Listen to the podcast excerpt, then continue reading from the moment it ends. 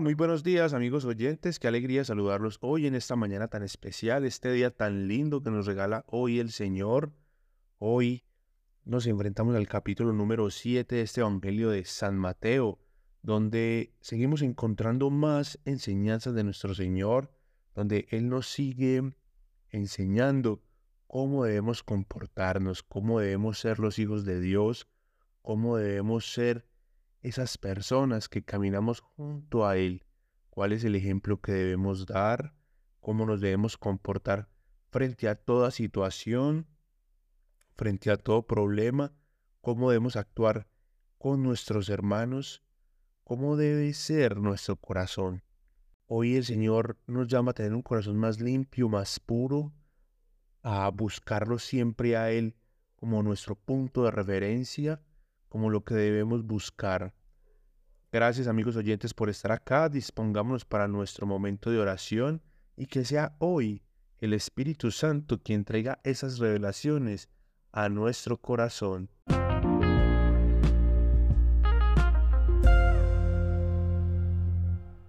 Padre, gracias te damos Señor por este día tan especial.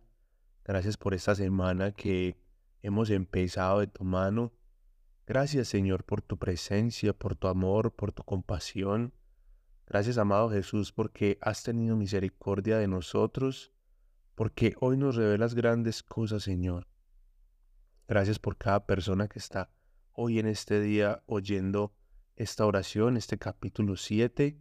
Gracias Señor por cada familia representada acá. Hoy te pedimos Padre que seas tu provisor, dador de vida, Señor, que seas tú quien se encarga de nuestros hogares, de nuestras necesidades, papá. Hoy te queremos pedir que estés a cargo de nuestras vidas, Señor, que nos permitas caminar en la senda que es tu Hijo Jesucristo, para llegar a ti, Señor, algún día. El Espíritu Santo nos muestre cuál es el camino correcto, qué debemos hacer, a dónde debemos ir que vamos caminando, Señor, en la fe y en la certeza de que tú estás presente en nuestras vidas. Hoy te damos gracias, Señor, por las congregaciones donde nos reunimos a conocer de ti, por la iglesia, por la familia de fe que nos has regalado, Señor, por esos hermanos con los que crecemos cada día. Gracias por esos grupos de oración donde vamos, las comunidades. Gracias, Señor, por esos líderes que has puesto delante de nosotros para enseñarnos cada día más de ti. Gracias por las revelaciones que nos has dado. Gracias, Padre, porque nos has escogido de entre las multitudes para revelarnos estas grandes cosas, Señor, y ser profetas para tu nación, para ser ejemplos de vida, testigos y testimonios de tu obra, Señor.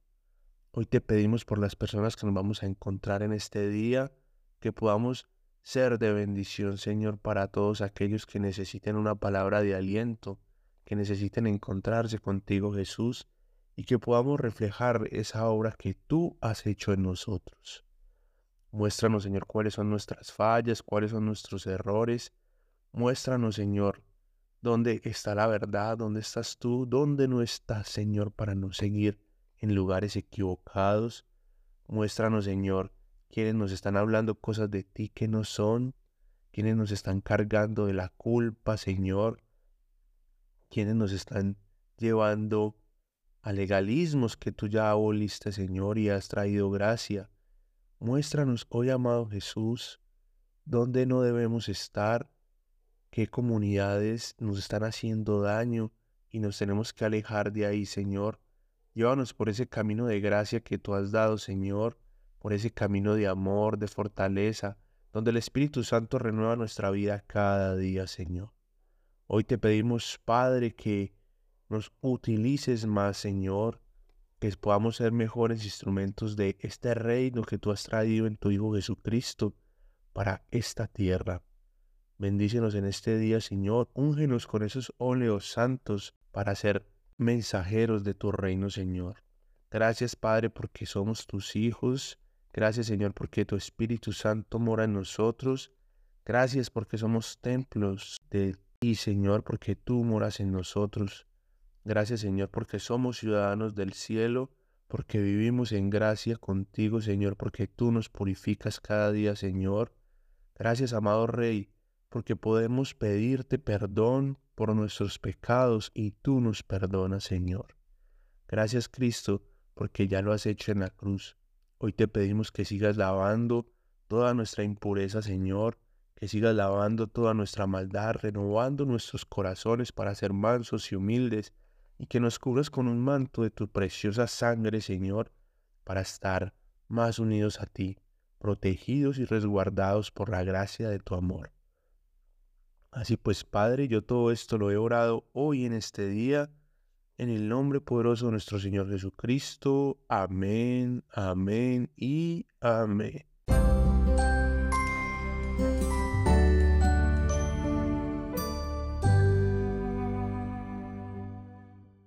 Evangelio según San Mateo, capítulo 7. No juzguen a los demás, para que Dios no los juzgue a ustedes, porque se les juzgará de la misma manera con que ustedes juzguen a los demás. Con la misma medida que ustedes midan a los demás, Dios los medirá a ustedes. ¿Por qué se fijan en la pajita que tiene tu hermano en el ojo?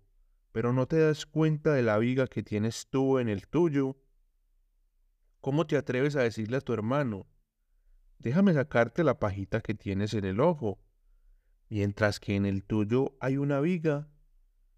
No seas hipócrita. Primero, mejor saca la viga de tu ojo y verás mejor para poder sacar la pajita de tu hermano. No les den lo que es santo a los perros, pues serán contra ustedes y los morderán. No les tiren tampoco perlas finas a los cerdos, pues lo único que ellos harán es pisotearlas. No se calcen de pedir, y Dios les dará. Sigan buscando y encontrarán. Llamen a la puerta una y otra vez y se les abrirá, porque todo el que pide, recibe. El que busca, encuentra y al que llama a la puerta se le abrirá. ¿Le daría alguno de ustedes una piedra a su hijo si le pide pan? ¿O le daría una serpiente si le pide pescado? Pues ustedes, aun siendo malos, saben cómo darle cosas buenas a sus hijos. Imagínense cuánto más está dispuesto su Padre Celestial a darles lo que pidan. Así que traten a los demás como les gustaría que los trataran a ustedes. Ese es el verdadero significado de la ley y de las enseñanzas de los profetas. Entren por la puerta angosta, porque ancha es la puerta y espacioso el camino que lleva a la destrucción. Mucha gente toma ese camino, en cambio, la puerta que lleva a la verdadera vida es muy angosta, el camino muy duro y solo unos pocos lo encuentran. Tengan cuidado con los falsos profetas, pues ellos están disfrazados de mansas ovejas, pero por dentro son lobos feroces. Ustedes los reconocerán por la clase de fruto que den. El bien no viene de la gente mala, así como las uvas no se recogen de los espinos, ni los higos se recogen de los cardos. De la misma manera, todo árbol bueno da buen fruto, pero un árbol malo da fruto malo. Un buen árbol no puede dar fruto malo, ni tampoco un árbol malo puede dar buen fruto. Todo árbol que no dé fruto bueno será cortado y echado al fuego. Por eso digo que reconocerán a los falsos profetas por la clase de fruto que den. No todo el que afirma que yo soy su Señor entrará en el reino de Dios. Solo entrará el que obedezca a mi Padre que está en el cielo. Vendrá el día en que muchos me van a decir, Tú eres nuestro Señor, nosotros profetizamos en tu nombre, y por ti echamos fuera demonios. Además, hicimos muchos milagros en tu nombre. Entonces les diré claramente, Nunca los conocí, apártense de mí, porque ustedes se dedicaron a hacer el mal. Por lo tanto, quien oiga mis enseñanzas y las ponga en práctica, será como un hombre prudente que construyó su casa sobre la roca. Llovió fuerte, los ríos crecieron, los vientos soplaron y golpearon contra aquella casa. Sin embargo, la casa no se cayó porque estaba construida sobre la roca. Pero el que oiga mis palabras y no las ponga en práctica, será como el insensato que construyó su casa sobre la arena.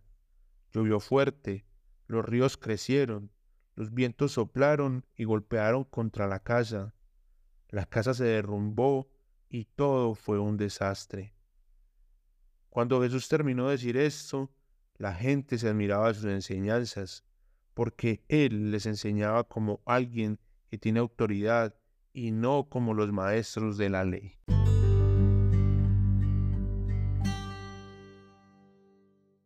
Muy bien amigos oyentes, como les decía desde el primer capítulo, este Evangelio de San Mateo es bien exhortante, es un Evangelio que finalmente nos enseña mucho, pero nos exhorta a seguir y a ser muy fieles a Jesucristo.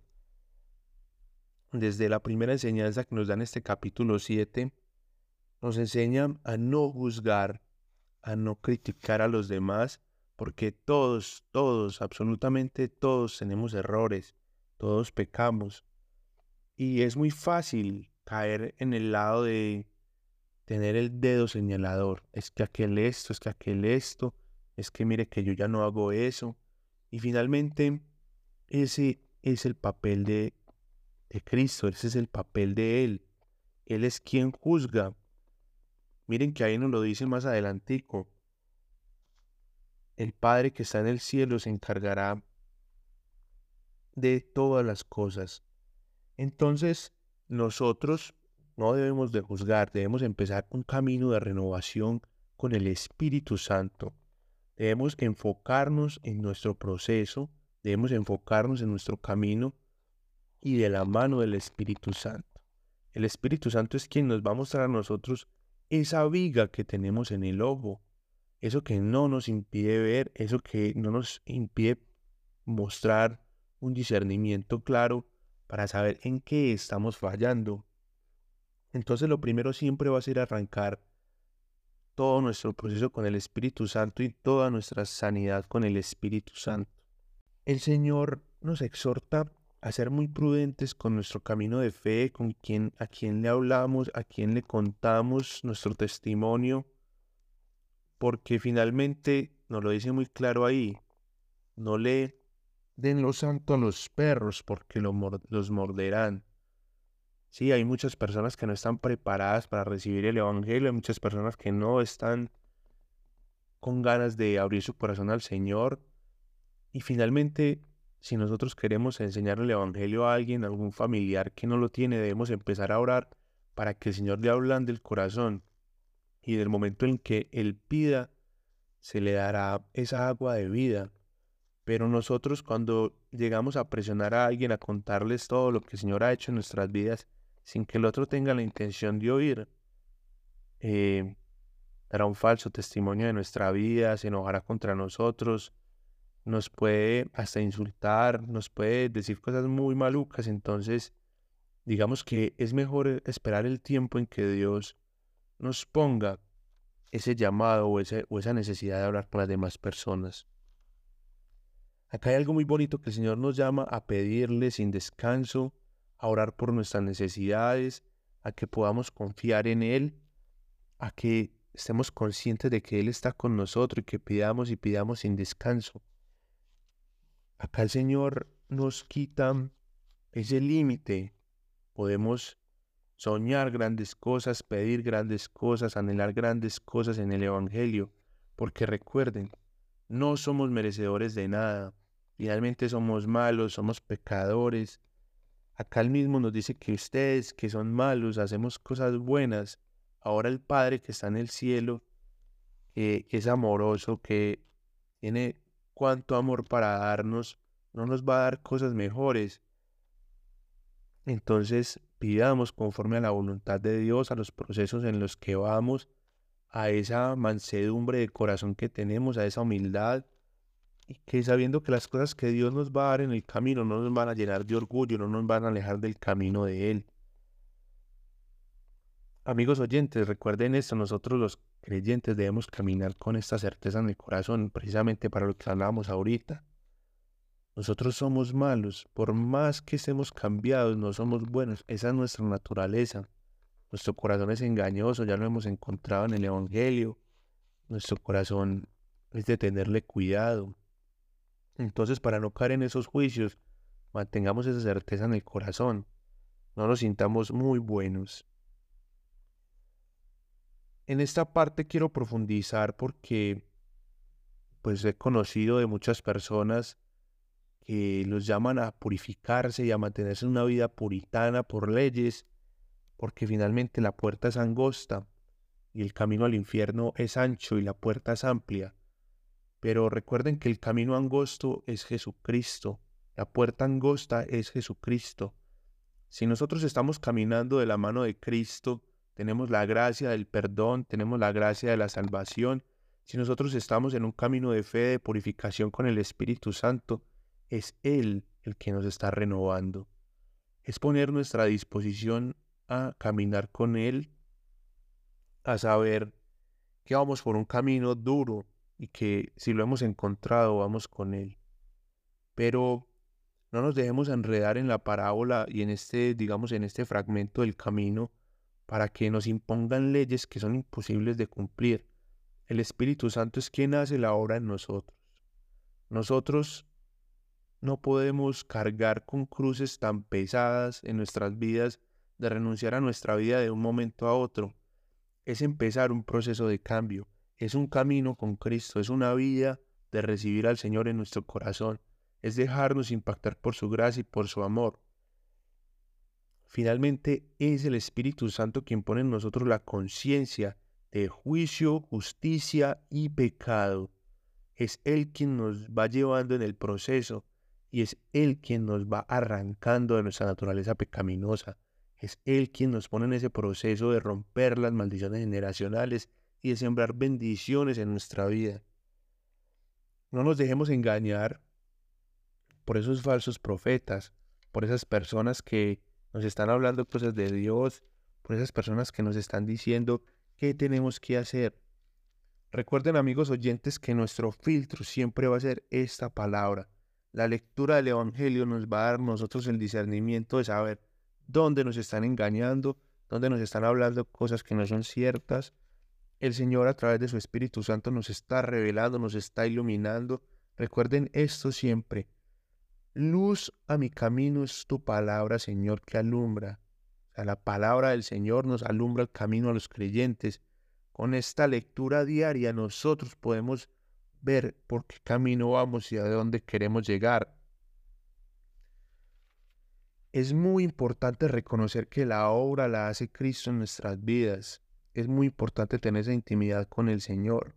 Acá Él nos exhorta demasiado en, esta palabra, que no todo el que afirme que Él es su Señor entrará en el reino de Dios.